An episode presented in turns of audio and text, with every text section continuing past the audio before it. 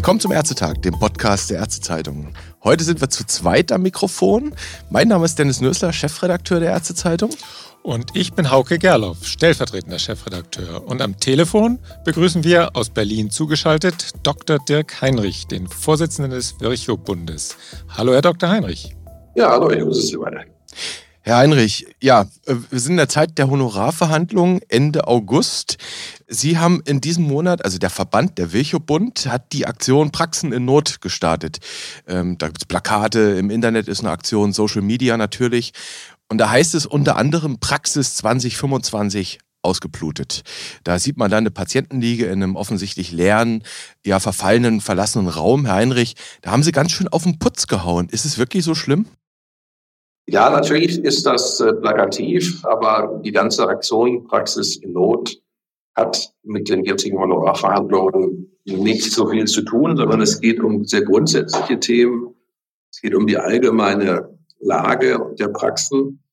Und da schließt sich dann der Kreis zu den, zu den Plakaten. Denn wenn man sich das etwas weiter im Verlauf denkt, was jetzt so passiert und was wir an Zeichen sehen, dann muss man schon sagen, es kommt zu einem Kahlschlag bei den Praxen. Das können sich, glaube ich, weder Politiker noch Kassenvertreter noch Patienten vorstellen. Mhm. Die Beteiligung der Verbände ist ja durchaus beeindruckend, kann man sagen. 15 an der Zahl, die sich der Aktion bislang angeschlossen haben.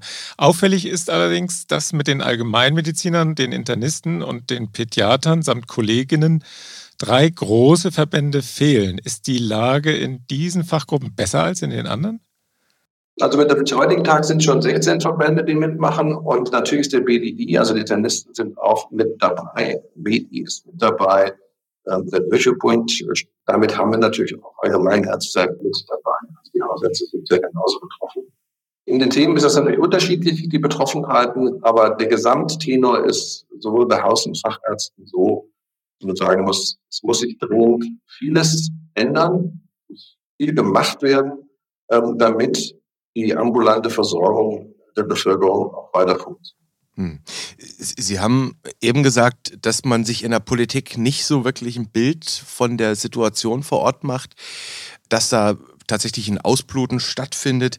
Ähm, wie ist denn die Resonanz von der Basis zu dieser Aktion? Was kriegen Sie da zurück? Ja, die Aktion haben wir ja ins Leben gerufen, weil die Basis uns dazu aufgerufen hat, äh, wir müssen mehr tun. Äh, es ist jeden Tag erreichen uns äh, Anrufe, Mails, in den Social Media Kanälen kann man es auch ablesen. Die Kollegen beschreiben den Fachkräftemangel. Sie sagen, wir kriegen keine MFAs mehr. Wenn wir ausschreiben für eine Stelle für eine Auszubildende, kriegen wir keine, keine Bewerbung. Äh, sie schildern uns äh, die Schwierigkeiten, Nachfolger für die Praxen zu finden. Wir haben jeden Tag Meldungen über die nicht funktionierende Digitalisierung im Gesundheitswesen. Also die, das brodelt derartig an der Basis. Mhm. Ähm, wir haben die Forderungen auf dem Tisch, äh, wochenweise zuzumachen. Also es ist wirklich eine, eine Situation erreicht, die sich die Politik, glaube ich, so noch nicht vorstellt. Hm. Schildern Sie doch vielleicht nochmal für die Hörerinnen und Hörer, was Sie für Aktionen da eigentlich planen in der nächsten Zeit. Also wir haben ja nun die, die äh, Praxenkollaps-Aktion der KBV gehabt. Das war ein, war ein äh, guter Auftakt. Ähm, der ist auch wichtig gewesen, damit alle sehen, dass auch die KV und auch die KBV hinter diesen Aktionen stehen und das auch, soweit sie das rechtlich dürfen, unterstützen werden. Es wird zunächst einmal äh, jetzt äh, zu Informationskampagnen in die Praxen kommen. Wir haben heute unseren Newsletter rausgeschickt an die Mitglieder des Wirchebundes und wir haben heute schon die körperweise sozusagen die, die Abfrage für Plakate, für die Logos, damit das ja auch auf die Homepage der Praxen kommt. Also die Basis reagiert jetzt schon und es wird zunächst mal Informationskampagne sein. Und dann schließen sich ähm, verschiedenste Aktionen an. Zum Beispiel gibt es eine Aktion jetzt natürlich für den medizinischen Fachangestellten am 8.9., die wir natürlich auch unterstützen. Dann gibt es am, ähm, am 13.9. AV Rheinland-Pfalz, die in Lahnstein eine Veranstaltung macht. Und wir selber rufen zusammen mit all den Verbänden und Beteiligten am 2.10. zu einem Festtag auf, der auch mit Praxisschließung Kann denn ein Fortbildungstag oder ein Tag der Verbände, wie Sie ja diesen Protesttag am 2. Oktober nennen, das ist ja ein Brückentag, kann der tatsächlich den Eindruck vermitteln, selbst bei guter Beteiligung, dass es den Ärztinnen und Ärzten schlecht geht? Oder sind an solchen Tagen nicht ohnehin viele Praxen geschlossen wegen des verlängerten Wochenendes? Da werden sicherlich auch Praxen wegen des verlängerten Wochenendes geschlossen sein. Dennoch haben wir den Tag ausgesucht, weil es dann eben auch leichter fällt. Wir laufen uns sozusagen warm. Der zweite Zehnte wird mit Sicherheit nicht die letzte Aktion gewesen sein. Ich kann das aber nicht prognostizieren, wie sich alles entwickelt. Die Lage ist ja dynamisch. Vielleicht wird ja auch die Politik dann, dann darauf ähm, entsprechend reagieren müssen. Aber natürlich ist ein einzelner Protesttag nicht ausreichend wir werden sicher zu anderen Protestformen, auch zu anderen Schließungstagen noch aufrufen. Aber wir werden das jetzt natürlich nicht machen. Mhm. Jetzt haben wir ja nun Ende August. Eigentlich sollen ja, weiß man ja, bis Ende August ähm, die, die Honorarverhandlungen durch sein. Ähm, wir alle erwarten, dass wahrscheinlich der erweiterte Bewertungsausschuss ran muss. Ähm, wenn jetzt dann in den ja. nächsten Wochen vielleicht dann eine Honorareinigung für 24 kommt, die vielleicht doch etwas größer ausfällt, als man im Moment so denkt. Äh, vielleicht sind die Kassen ja doch gnädiger. Nur mal hypothetisch, Herr Heinrich. Ähm, würden Sie dann Ihren Protest abblasen am 2. Oktober? Ganz klar nein, weil diese Aktionen haben mit den jetzigen Verhandlungen über den Orientierungspunktwert wenig zu tun. Mhm. Das ist zwar jetzt sozusagen zeitgleich, ähm, weil es Herbst ist, aber letzten Endes ist das nicht der Grund gewesen. Natürlich war der Abschluss des letzten Jahres mit den mageren zwei Prozent sicherlich nochmal ein Triggerpunkt. Viele Kolleginnen und Kollegen dann auch in der Basis gesagt haben, sind die noch ganz Trost. Äh, wir haben hier eine Inflation von acht Prozent und da gibt es uns zwei Prozent. Und unsere MFAs fordern zu Recht zehn Prozent mehr oder noch mehr. Und äh, wo, wo, wo soll das Geld herkommen, wenn ich hier zwei Prozent bekomme? Das war sicherlich nochmal ein Triggerpunkt. Und auch jetzt im Abschluss, wenn ich sage, würde ich sagen, wenn jetzt vier Prozent rauskommen oder von mir aus auch fünf Prozent, auch das ist noch zu wenig. Hm. Das kann das ja gar nicht kompensieren. Wenn man sich jetzt mal anschaut, was bei der Bahn für Abschlüsse zustande und es für Fahrdienstleiter ein Plus von 24 Prozent gibt, hm. dann muss ich mich ja fragen, ob vier Prozent überhaupt noch relevant sind. Also wir haben Personalkosten sind in einer Arztpraxis ungefähr 70 bis 75 Prozent. Wenn sich da was dramatisch tut, ist ein Riesenbedarf an, an Rückfinanzierung. Die Bahn wird natürlich nächstes Jahr ihre Preise erhöhen. Also die stimmt natürlich äh, auch die 24 Prozent plus für den Fahrdienstleiter. Dann sagen wir alle, wir Bahn fahren mehr. So, das kann ich aber nicht. Ich kann nicht einfach meine Preise erhöhen in der Praxis. Das muss ähm, dann über die KBV und über die Verhandlungen laufen. Und genau das sind diese, diese Honorarverhandlungen. Und wenn dann nur fünf Prozent daraus kommt, dann klafft immer eine immer größer werdende Lücke. Und am Ende des Tages konkurrieren wir ja alle, ich sage jetzt mal alle, alle meine ich jetzt Praxen, die Krankenhäuser, aber auch die Krankenkassen und andere, um die gleichen Menschen. Junge Menschen, die bereit sind, im Gesundheitswesen zu arbeiten. Und wir haben eine Lage in Deutschland, dass man am besten verdient mit einem dreijährigen Lehrberuf, wenn man bei der Krankenkasse mit Spitzenfingernägeln in die Tasten hacken kann.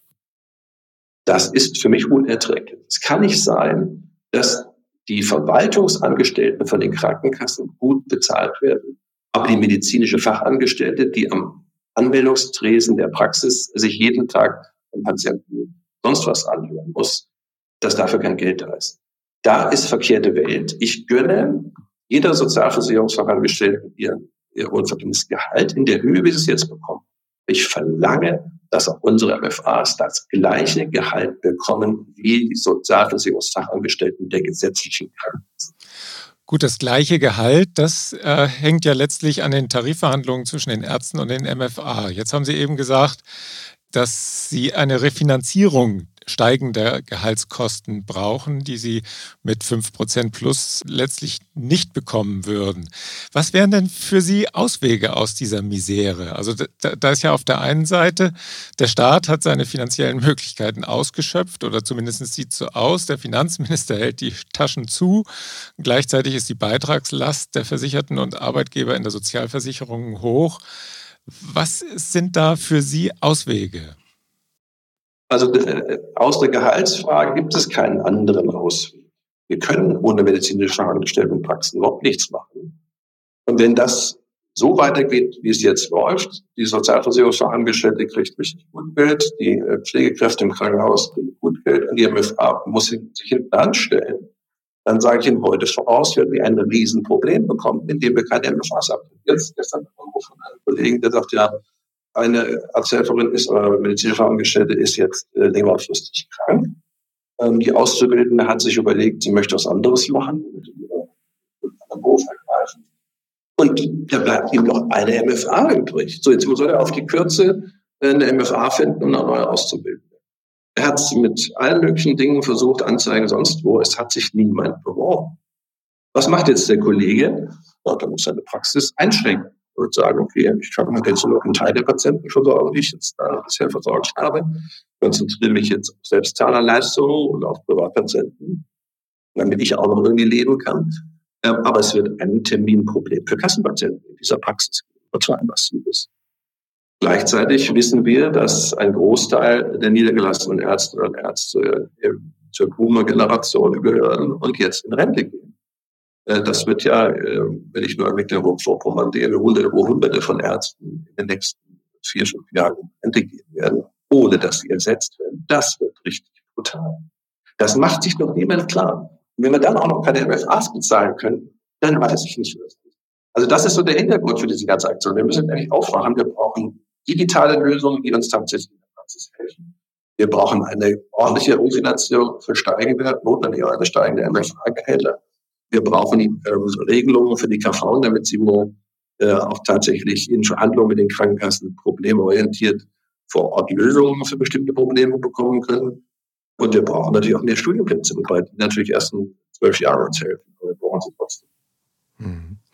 Da haben Sie ja schon so ein bisschen Weg auch in systemische Lösungsansätze jetzt gerade aufgemacht oder die Tür zumindest gezeigt. Äh, Sie haben in einem Debattenbeitrag, der erschienen ist, just vor der von Ihnen eben angesprochenen KBV, Vertreterversammlung neulich, haben Sie diverse Problemfelder skizziert, also quasi zehn Todsünden nannten Sie das und ja fünf Lösungswege zur Rettung der ambulanten Versorgung. Und ein Aspekt, den Sie da drin genannt haben, der so ein entscheidender Hebel sein könnte, an Lösungen heranzukommen, ist quasi die Stärkung der Selbstverwaltung, so haben Sie es genannt. Da stellt sich natürlich mit Blick auf die angespannte Kassenlage die Frage, was würde denn aus Ihrer Sicht eine Stärkung der Selbstverwaltung da an diesem von Ihnen jetzt gerade skizzierten Problem ja heilen können, wenn das Geld trotzdem knapp ist? Dadurch kommt ja erstmal nicht mehr Geld in die Kasse. Das ist richtig, aber die Selbstverwaltung ist ja, und das betrifft übrigens auch die Krankenkassen, und im Debattenbeitrag habe ich zu diesem Punkt Zustimmung auch von vielen Kassenvertretern bekommen. Mhm. Das ist, das eben äh, ist die gemeinsame Selbstverwaltung unisono so. Wir sind in den letzten 10, 15 Jahren durch Gesetzgebung derart in der, in der Freiheit eingemauert worden, vor Ort Lösungen zu finden für Versorgungsprobleme, dass es eben nicht mehr funktioniert. Das fängt schon mal bei der Tatsache an, dass einheitlich und gemeinsam verhandelt wird. Das heißt, KV kann nur einheitlich und gemeinsam mit allen Kassen gleichzeitig verhandeln. Und dadurch kommt es zu wenn singulären Lösungen. Ich nenne mal ein Beispiel. In Hamburg würde, würden die Kassen zum Beispiel, die Ersatzkassen gerne äh, über die Frage der psychotherapeutischen Versorgung in bestimmten äh, Bezirken verhandeln. Also, was sind viele äh, da was tun um das besser zu verteilen. Dafür würde gerne die AOK mehr in den sozialen Brennpunkten verhandeln, was wir da für Lösungen für äh, sterbende Haushaltssitze finden können. Aber man kommt zu keinen Lösungen, weil man immer einheitlich gemeinsam und für alle gleich verhandeln muss. Das ist nur ein Beispiel, an dem man sehen kann, wie sehr sich äh, das System eingemauert hat um zu viele Regelungen, die letzten Endes sachgerechte Lösungen vor Ort finden. Hm.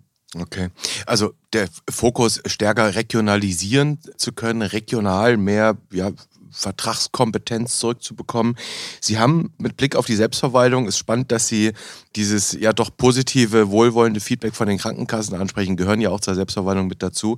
Äh, Sie haben das Selbstverwaltungsempowerment genannt und unter anderem darin auch gesagt, dass man die Schiedsämter besser befähigen solle, äh, Zitat, mutige Entscheidungen zu treffen. Wie würden denn so mutige Entscheidungen aussehen? Vielleicht bleiben wir gerade in Hamburg. Sie haben ja gerade zwei Beispiele genannt.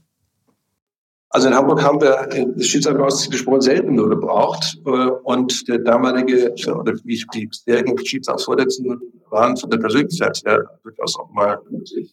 Ähm, und damit meine ich, dass man nicht immer den Kompromiss in der Mitte suchen sollte. Ähm, das mir zum Beispiel bei den OTB-Verhandlungen, dass weil damit einfach so viel und Werner von Hoffel behindert ist, komischerweise immer noch in der Mitte. Dabei gibt es ja Argumente, die man von beiden Seiten, die man, die man ja schießt. Und das finde ich schon seltsam, wenn es immer in der Mitte rauskommt.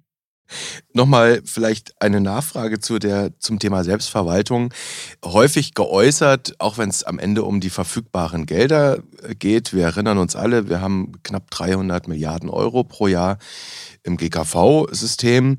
Häufig geäußerte Kritik sind Verwaltungskosten. Ne? Also wir hatten jetzt neulich auch wieder die Debatte, ob ja, nicht eine Fusion von Krankenkassen Gelder freisetzen würde. Gucken wir mal in die KV hinein. Und ich bleibe gerade in Hamburg, hat ja einen guten Grund. Viele Hörerinnen und Hörer wissen, dass Sie dort mal die Vertreterversammlung geführt haben. Ist gar nicht so lange her. Und in der Hansestadt, die KV, es ist ein Apparat mit über 500 Mitarbeitern. In Hessen sind es, glaube ich, 1500, die die KV hat. Äh, braucht es denn für eine empowerte Selbstverwaltung dann wirklich auch so viele Menschen?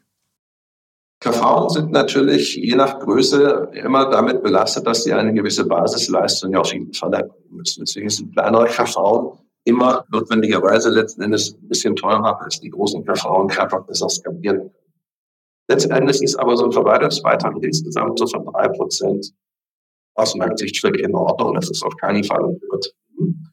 Man muss aber feststellen, dass in den letzten 10, 15 Jahren die KV damit immer mehr Aufgaben überstülpt worden sind von dem, von dem, vom Gesetzgeber und da allerdings natürlich der Verwaltungsaufwand. Die Dinge werden auch immer komplexer und die Systeme werden komplexer. Wir haben in der Stadt wie Hamburg im Jahr bei ähm, ungefähr 4000 Ärztinnen und Ärzte und Psychotherapeuten und Psychotherapeuten. Fast in der Hälfte der Praxen haben sie irgendwelche Art von Wechsel, also Zulassungswechsel. Geht einer raus, einer geht rein, einer halbiert sein. Also es ist unfassbar, was, ich da, was da passiert. Und der Verwaltungsaufwand, der vom Gesetzgeber uns ausgedrückt wird, ist enorm. Da könnte man ja einiges auch verschleifen. Mhm. Aber letzten Endes drücken uns am meisten in der Hansestadt zum Beispiel die Notdienste. Die Notdienste sind unglaublich teuer. Die Notfallpraxen, der Fahrernotdienst, das verschlingt wirklich Unsummen an Geld. Und deswegen ist eine effektive Notfallreform super dringend. Und die Vorschläge dafür liegen ja auf dem Tisch. Wir haben ja von sowohl vom Sachverständigenrat als auch von anderen letztlich gleichlautende Vorschläge für Notfallreform, die uns ihren Zelt, also wir in Notfallzentren arbeiten, mit einer Vorabfrage, äh, um endlich mal den, die Patienten, die im auftauchen, so zu steuern, dass sie in der richtigen Versorgungsebene landen, die Notaufnahmen der Krankenhäuser nicht verstopfen. Und letztlich muss es dazu kommen, dass wir dann auch weniger Notfallpatienten haben, weil der Notdienst wird mit 20, 30 Prozent von Menschen aufgesucht, die hm. eigentlich geringe Versorgungsgrund mhm. Herr Dr. Heinrich, blicken wir noch mal ein bisschen weiter zurück, wenn wir über den Ärztemangel nachdenken, den Sie ja auch als ein Problem eben identifiziert haben.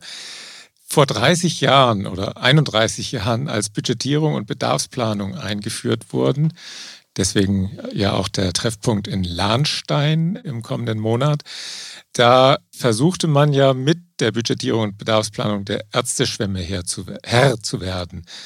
Damals hatten wir laut Beck-Statistik 92.289 ambulant tätige Ärztinnen und Ärzte. Ende 2022 waren es 165.686. Ich habe extra eben nochmal nachgeguckt. Und alle Welt spricht trotzdem von einem Ärztemangel. Und jetzt soll es nochmal 5000 zusätzliche Studienplätze geben. Ist das wirklich das Problem der Ärztemangel oder geht es vielleicht doch eher um eine effiziente Verteilung der vorhandenen ärztlichen Arbeitskraft? Bei endlichen Ressourcen müsste das Geld ja am Ende auch noch auf mehr Köpfe verteilt werden. Und da haben wir dann vom Fachkräftemangel, da haben wir noch gar nicht davon gesprochen. Wie sehen Sie das? Also die Sache ist natürlich äh, ist sehr komplex, die Sie jetzt ansprechen. Äh, das geht schon mal da, damals, dass äh, Lahnstein damals Budgetierung nicht wegen Ärzteschwämme gemacht wurde, sondern die Budgetierung wurde gemacht, um Geld zu sparen. Ja. Und die Reaktion der Ärzteschaft, weil wir da eine relative Ärzteschwemme hatten, war, wir brauchen dann eine Bedarfsplanung, weil wenn wir budgetieren und unbegrenzte Ärzte zulassen, dann wird es jeden jetzt zu wenig, was da rauskommt. Ja. Das war, so rum ist das den siamesischen Zwilling gewesen. Ja. Insofern ist auch die, die Bedarfsplanung in vielen Bereichen jetzt eigentlich schon obsolet. Man könnte auch an vielen Stellen wieder Niederlassungsfreiheit ausrufen, weil wir gar nicht mehr die Ärzteschwemme haben, damals gegeben. Dann hat es mit der Wende einen Abbau an Studienplätzen für Gesamtdeutschland gegeben. Ähm, darunter leiden wir bis heute. Die ärztliche Arbeitszeit ist durch zunehmende Anstellungen auch zurückgegangen und man muss bedenken, dass Krankenhaus ein enormer Mehrbedarf in Krankenhäusern ist. Ärzte, Ärzte, Ärzten. Wenn Sie die Zahlen sich anschauen, und das ist natürlich durch die Arbeitszeitgesetze, die dort greifen, entstanden, äh, durch die Feminisierung des Arztberufes. Also wir haben viel mehr Kolleginnen, was wunderbar ist, aber die Lebensarbeitszeit für Kolleginnen ist einfach länger als das sind alles Faktoren, äh, also mehr Abfluss zu den Kliniken, weil dort ein höherer Bedarf entstanden ist. Dadurch gibt es weniger Ärzte und Ärzte für die Niederlassung. Und wir stellen das heute fest, wenn Sie heute in der Praxis ausschreiben, in Mecklenburg-Vorpommern, Sie als Hausarzt ein Nachfolger finden. Das liegt aber nicht nur an der Menge, wegen Produktion, das hat natürlich noch andere Gründe raus. Aber ein Grund ist natürlich die Aber, aber nochmal, auch 5000 Stündplätze morgen bringen uns den ersten Arzt eine Versorgung. In zwölf Jahren wollten Sie sagen, das war jetzt schwer zu verstehen. Nein, elf Jahren, weil sechs Jahre Studium und zwölf Jahre für die Allgemeinmedizin sind elf Jahre. Ah, also das gewährt, da würde die erste Arzt, die erste Ärztin, mhm. da würden dann rauskommen. Das heißt, wir müssen die nächsten elf Jahre uns andere Dinge überlegen, weil das, den Stuhlplätzen muss man machen aus meiner Sicht. Aber äh, das wird keine Lösung sein, spätestens. Mhm. Dann kommen wir vielleicht noch mal einmal zurück in die Ebene der oder auf die Ebene der Versorgung. Ein anderes Dauerthema, das ist die gestrichene Neupatientenregelung. Unser Eindruck ist, dass äh, deren Streichung sowas wie der Tropfen war, der das Fass zumindest bei den grundversorgenden Fachgruppen zum Überlaufen gebracht hat. Welcher Anteil der Fälle lief denn in Ihrer Praxis zuletzt als Neupatientin? Also wir hatten für 30 Prozent unserer Patienten das Patienten. Mhm.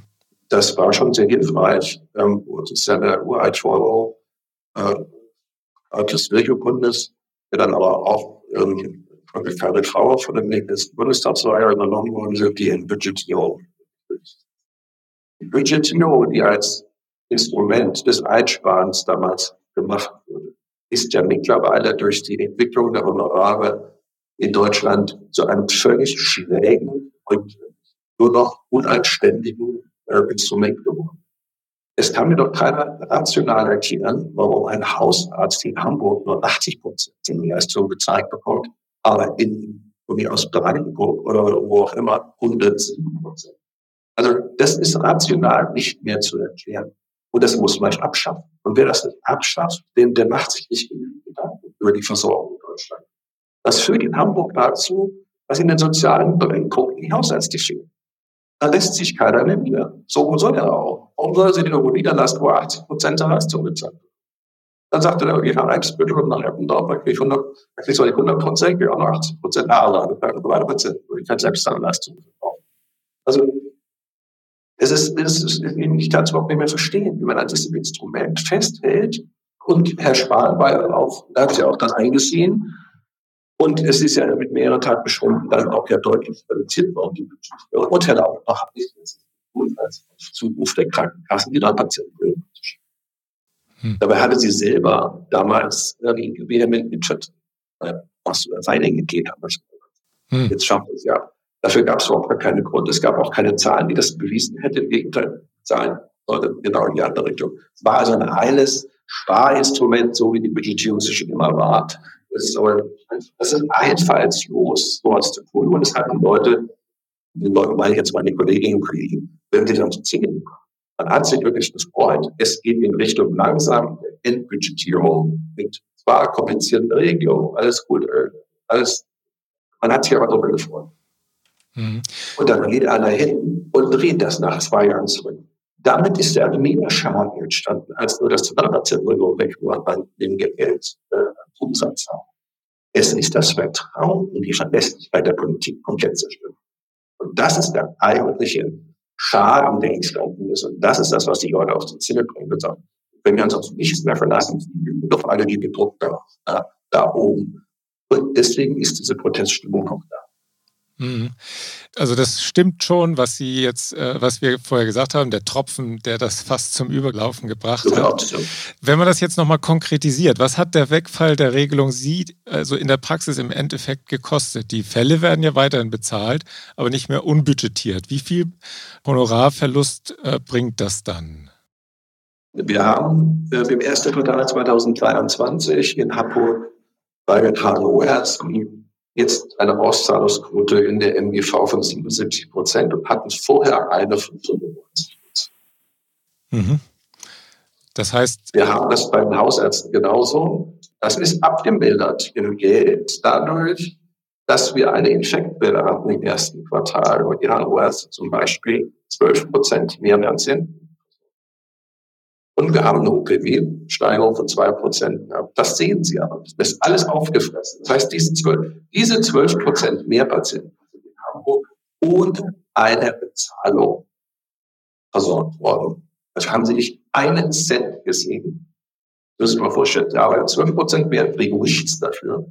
Und die OPW-Steigerung ist auch noch aufgefressen. Also eigentlich reden wir von einem Verlust von 14, 15 Prozent. Hm. Im Umsatz. Die das ist wirklich katastrophal. Also da, da, da, kann, da, kann ich, das können Sie jemandem erklären. Das können Sie jemandem erklären. Das verlangt man in Deutschland von keiner einzigen Berufsgruppe, derartige Verluste hinzunehmen. Kommen wir nochmal zu den, zu den konkreten Dingen äh, rund um die Neupatientenregelung. Da gibt es ja durchaus auch Möglichkeiten der Kompensation für Praxen.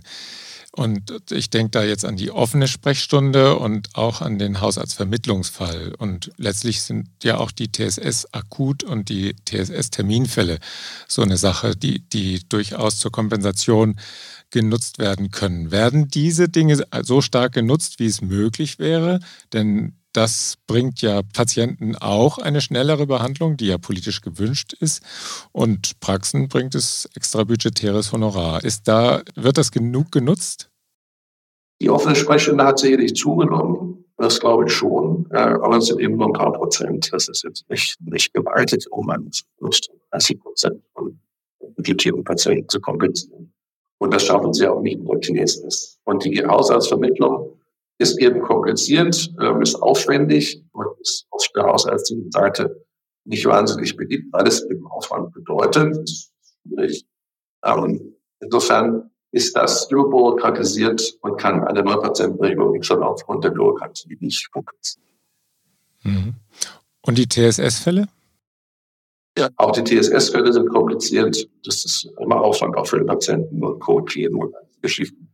Das sind bürokratische kleine Monster, die eben ein relatives Nischen da sind. Müsst sich mal vorstellen, dass ich habe für meine Praxis ausgerechnet. Ich habe in meiner Praxis zusammen, alleine drei Kommunen haben alle zusammen in verschiedenen Konstellationen über die letzten 25 Jahre mehr als zwei Millionen Euro Leistungen erbracht. Mhm. Das ist eine ganz schöne Summe. Stellen Sie sich mal vor, was ich für Gehälter hätte zahlen können, wenn ich zwei Millionen gehabt für eine MFA ein sehr großzügiges Gehalt, sagen wir es mal so. Das war auch, wenn es durch zehn Teilen und durch die Jahre teilen, kommen ordentliche Summen raus. Ja, ja genau. Ja, also klar. das Geld fehlt uns. Das fehlt uns an allen Ecken und Enden. Hm. Sie, Sie, haben jetzt schon noch mal ganz kurz vielleicht, ja, vielleicht auch abschließend mit Blick auf die TSS. Sie, Sie haben schon eigentlich gesagt, das Instrument gehört weg und eigentlich gehört einfach ich mal. Ich nicht gesagt, das ist, das, das, das Instrument ist ja da und es gibt ja auch ein paar Prozent, die es ziehen. Ja. Und es ist ja auch vielleicht ein Ventil. Wir laufen ja in eine Zeit hinein, in der wir noch größere Terminprobleme haben. Ja, genau. Das, das ist ja, das wird ja, das, das wird, sage ich jetzt mal voraus, das wird das große Thema der nächsten Jahre sein, wie komme ich an einen Arzt hin. Und das Thema wird auch Haushaltspraxen betreffen. Ja. Wir, wir, wir spüren ja jetzt schon, dass durch die Überlastung in den Regionen, wo es zu wenig Hausärzte gibt, dass die Überlastung der Hausarztpraxen dazu führen, dazu führt, dass die Grundversorgung Fachärzte diese Basismedizin mit übernehmen. Mhm. Ja. Das, es ist ja eine Verlagerung da im Gang. Und wenn das dann, wenn diese steigende Patientenzahl bei der Grundversorgung der Fachärzte auf eine budgetierte Situation treffen, dann werden Kollegen sagen, dann mache ich jetzt Lust an der Stelle, nicht mhm. auf die Ärzte. Und dann stehen die Patienten vor einer verschlossenen Tür. Und die ganze Aktion zielt darauf ab, dass in Zukunft die Patienten nicht vor verschlossenen Türen stehen. Und diese infame, primitive Kampagne der Krankenkassen, dann mit dem Gesamteinkommen der Ärzteschaft, das ist die Staates jetzt auch beschustert haben, zu orientieren, ist deshalb infam, weil es an der Sachlösung vorbeigeht. Wir, wir machen ja auf Sachprobleme aufmerksam und auf Probleme, die in Zukunft die Menschen draußen betreffen. Und die Krankenkassen dieser Diskussion entziehen, dann handelt sie im eigenen Versicherten vorbei. Hm. Sie haben jetzt schon mit Blick in die Zukunft angedeutet, dass wir natürlich in Sachen Patientensteuerung nachlegen müssen. Sie haben ja auch in Ihrem Debattenbeitrag gesagt, mit Blick auf eine doch eher radikalere Notfallreform kommen wir um Systeme der klugen Patientensteuerung, auch der Terminvergabe letztlich nicht herum. Und wenn Sie jetzt gleichzeitig sagen, naja, wir, wir haben faktisch dann einen Versorgungsmangel, weil halt doch und in vielen Fachgebieten die Leute dann jetzt irgendwann nochmal in Ruhestand gehen, brauchen wir erst recht noch eine bessere Steuerung und Terminfindung. Da könnte mal ich versuche es mal positiv zu formulieren, so ein TSS-System, wo man ja. über, über Vermittlungsfälle und eine gute Terminvereinbarung zwischen den Fachgebieten ja eine gute Steuerung hinbekommt, was ja systemseitig eigentlich gewünscht ist, könnte das ja eigentlich eine Basis für die Zukunft sein. Ähm, haben Sie denn den Eindruck, Sie sagten initial Anfang des Jahres mal, als das mit den Vermittlungsfällen da hochkam, das werde sich schon irgendwie einruckeln zwischen den Fachgebieten. Äh, haben Sie denn den Eindruck, dass da zumindest in der Kommunikation zwischen den Fachgebieten, auch wenn es für Sie monetär erstmal ein Ärgernis ist, dieses Thema, dass da vielleicht sich was verändert hat? Also wir sind da auch im Gespräch, äh, auch mit dem Hausärzteverband, gar keine Frage. Aber es scheitert eben häufig an diesen kleinen Problemen vor hat man eben doch nicht genügend MFAs in der Hausarztpraxis, sondern sind doch in der Stadt Berlin doch nicht die Hausarztvermittlung drauf, äh, weil der Klinik am Tresen steht, dann die MFA keine Zeit. Und an diesen, an diesen Punkten scheitert es. Ich glaube nicht, dass, also CSS-Terminvermittlung, ja, ich glaube, das ist in vielen Bereichen äh, eine Sache, die wir angehen müssen. Ich bin zum Beispiel der festen Überzeugung, wir brauchen im Flugverkehr den Check-in, ähm, den Online-Check-in vor Patienten, Patienten einen Termin vereinbaren, das ist in der Querschweigen Arztpraxis, äh, mit dem, was sie wollen. Dann kann man intelligenten Algorithmen ausprobieren können, einen Termin Wir werden es uns nicht mehr leisten können, medizinische bestätigen. Wir einfach und Wesen dabei. Hm. Ja, kommen wir nochmal zu diesem Online-Check-In. Das, das ist ja auch eine Entscheidung der Praxen dann, nicht? Die sich so etwas zulegen können oder nicht. Das ist also auch eine Entscheidung für Technik, die dann hilfreich sein kann, oder? Das wäre jetzt mal die erste, das wäre die erste Anwendung, die tatsächlich hilfreich war. Bisher haben wir keine gehabt.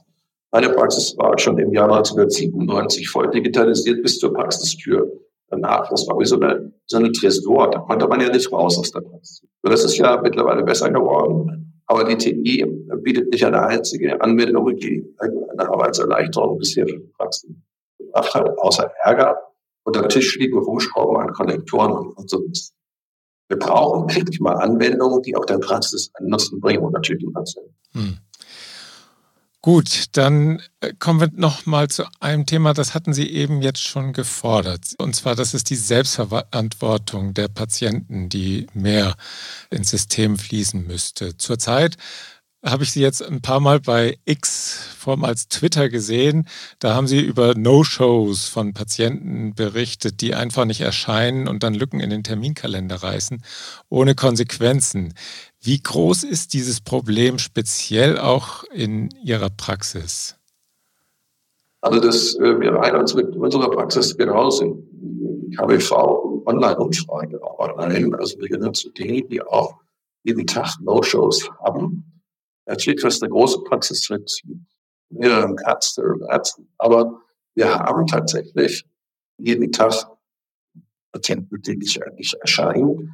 Und vor allem sind das auch Patienten, die Untersuchungstermine haben. Das heißt, die sind eingeplant für spezielle Untersuchungen, die auch einen gewissen Zeitaufwand bedeuten. Wenn die nicht erscheinen, ist das, ähm, das ist das Zeitschema echte Verlust. Und interessanterweise sind es vor allem die online vereinbarten Termine nicht wahrgenommen. Das scheint so eine Art Zalando-Mentalität zu existieren. Aber dass man sozusagen, dass wir da nicht so, nicht so verbindlich ist an die Schule, ja, auch so schicken oder als Termine. Wir hören sogar von Patienten, die machen mal drei Kardiologen-Termine also aus, weil sie noch nicht wissen, an welchen Tag sie selber können. Also das ist ein Verhalten, das ist, das nimmt zu. Das ist ein echtes Problem. Das ist unsolidarisch. Das ist immer den anderen Patienten, die den Termin gerne hätten, eine Frechheit. Und das müssen wir abstellen. Und wir können ähm, diese, diese Art und Weise, der Politik zurzeit äh, fährt, um Gottes Willen, den Menschen überhaupt nichts zumuten. Das muss, das ist nicht mehr sachgerecht, das, ist nicht, das ist, lässt sich nicht mehr aushalten. Wir müssen von unseren Patienten Patienten schon lange, dass sie zum Termin pünktlich erscheinen. Und wenn sie das nicht tun, ohne abzusagen, natürlich kann man der Klinik kommen, dann kann man absagen, muss es Aushaltegebühren geben. Die wäre, wenn sie so einen Online-Check hätten, dann auch Werkzeug Vereins. Hätten Sie denn, Herr Heinrich, eine konkrete Idee, wie hoch so eine Ausfallgebühr ausfallen könnte, wenn ich jetzt statt den, statt meinen Termin in der HNO-Praxis von Dirk Heinrich wahrzunehmen, dann doch lieber Schuhe kaufen gehe? Was würden Sie vorschlagen? Ja. 10 Euro? Ich würde aus, ich denke mindestens 25 Euro. 25 Euro. Okay, gut. Das ist so ein Betrag, den man nicht einfach so in den Kamin schreibt. 10 Euro ist zu wenig, 50 ist zu viel. 25 bis 30 Euro muss es kosten. Damit wäre zum Beispiel dann, das liegt so in der Höhe ungefähr der Grundpauschalen, das ist dann auch ein Ding. Grundpauschalen eben genau diese. Das ist, glaube ich, angemessen für Untersuchungstermine, muss es mehr sein. Also wenn ich in meiner Praxis, wenn ich jemand kam, zu der BERA, zu dem OG und zu anderen neurologischen Untersuchungen angestellt zwei Stunden blockiert haben, warum musste ich aushalten mindestens 350 Honorary.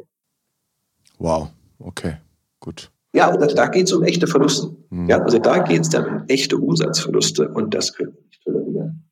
Und ich sage Ihnen eins, wenn Sie das machen, Sie werden kaum Umsätze auf diese Weise generieren. Die Leute werden dann kommen oder sie werden absagen. Das ist immer so. Wenn es nichts kostet und wenn das keine Konsequenzen hat, dann, dann reißt so ein schludriges Verhalten ab. Ja. Und das kann man abstellen. Der Geldbeutel ist in Deutschland immer noch das, was am besten funktioniert. Und das ganze Geschwafel, das ich dann höre, ja, dann kommen die Patienten nicht, das ist. Schon bei der, bei der, bei der Praxisgebühr ist es, ist niemand zu Schaden gekommen. Es gibt nicht einen einzigen Fall, der damals eine Praxisgebühr ja, ein Patient, der nicht rechtzeitig den Arzt spielt. Kein Nachweis, dass das. Wenn die Menschen krank sind, gehen sie zum Arzt und die nehmen auch die Termine wahr. Echt kranke, versäumte Kranke. Das ist ja fast schon ein schönes Schlusswort, Herr Dr. Heinrich. Ich glaube, wir könnten an der Stelle jetzt nochmal 50 Minuten dranhängen oder vielleicht sogar drei. Äh, gibt noch viel zu besprechen. Ähm, wir werden das nachholen und fortsetzen an äh, geeigneter Stelle. Es gibt jetzt viel zu beobachten und äh, weiter spannende Wochen liegen vor uns. Beim Honorar werden wir sehen, was passiert. Bei Ihrer Aktion werden wir sehen, wie es da weitergeht. Wir bleiben am Ball. Herr Heinrich, wir sagen Danke und alles Sehr Gute gerne. für Sie. Ich danke Ihnen für das Interview und äh, wünsche Ihnen einen schönen Tag. Und natürlich auch wieder vielen Dank fürs Zuhören. Bis zum nächsten Ärztetag. Tschüss.